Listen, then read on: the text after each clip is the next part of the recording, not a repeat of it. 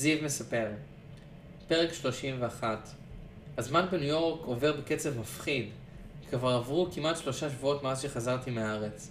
זה מדהים איך בחיים שלי שום דבר לא יכול להיות מסודר עד הסוף. קשה להתרכז בכמה נתיבים במקביל.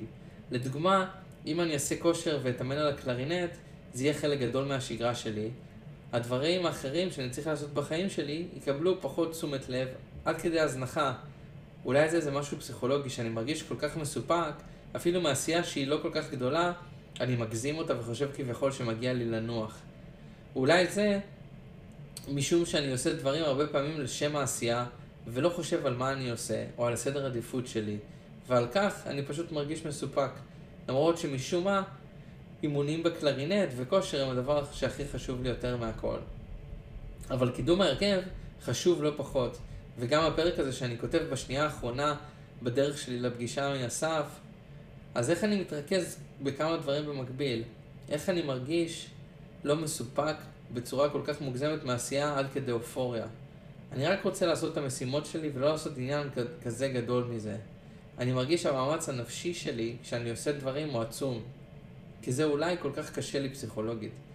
אני לא חונכתי לעשייה. אבא שלי ואמא שלי תמיד היו די מפוזרים. אמא היא לא מודל למישהו מאורגן בחיים שלו, למרות שבשנים האחרונות היא עשתה עבודה מדהימה לגמרי. ושוב, על אבא שלי בכלל אין מה לדבר. השבוע הייתי בבוסטון והיה מדהים. עבדתי מהרכב כל יום ארבע שעות, חזרות הכי פרקטיות, מאוד ממוקדות. לאחר מכן הקלטנו את האלבום בבוסטון, ויצא כל כך מדהים, הרמה הכי גבוהה של מוזיקה שאי פעם ניגנתי בחיים. הבאתי את עצמי כמו שלא הבאתי את עצמי אף פעם. אני מלא תקווה ואני מאמין בי ובהרכב שלי. אני חייב להגיד באמת שלולא אסף לא הייתי מצליח להגיע לאיפה שאני היום. עם כל הקשיים הוא גרם לי להשתפר בטירוף מכל כך הרבה בחינות. זה לא מושלם וזה תהליך ארוך, אבל אני מאושר מזה. יש עוד הרבה לאן להשתפר, אבל שוב, אני ממש מאושר מזה. בפגישה האחרונה שלנו, אסף הראה לי את הארון בגדים שלו ואיך שהוא מתלבש. יש לו את הארון הכי מסודר שראיתי, ובגדים שהם בדיוק בסגנון שלי.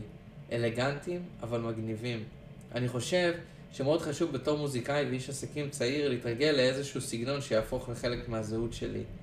הרבה פעמים אני מוצא את עצמי לובש בגדים יותר מוזנחים, כי אולי אני לא חושב שמגיע לי יותר טוב, או כי פשוט אני נהנה מהפשטות ויש לי אופי צנוע מדי. לא שאני משוויץ באופי הצנוע שלי, אני פשוט חושב שהוא מוגזם מדי לפעמים. הרגשות שלי על סטפני נהיים חזקים מאוד, אבל באותו זמן אני לא מרגיש אליה כלום. אני יודע שאם היא תיעלם פתאום, אני אשתגע. אני יודע שאם אני אעלם לה פתאום, היא גם תשתגע. אנחנו מדברים כל יום, כל יום, ולא נמאס לי לרגע אחד. היא בהחלט הסחת דעת לפעמים, והחלטתי כמה פעמים לעבודה, אבל זה גם, לגמרי באשמתי. היא מאוד רגישה, ואני יכול לפגוע בה לפעמים בטעות. ממני הכי נפגעתי, מרגישה חשופה אליי. אני לא יודע לאן כל זה הולך.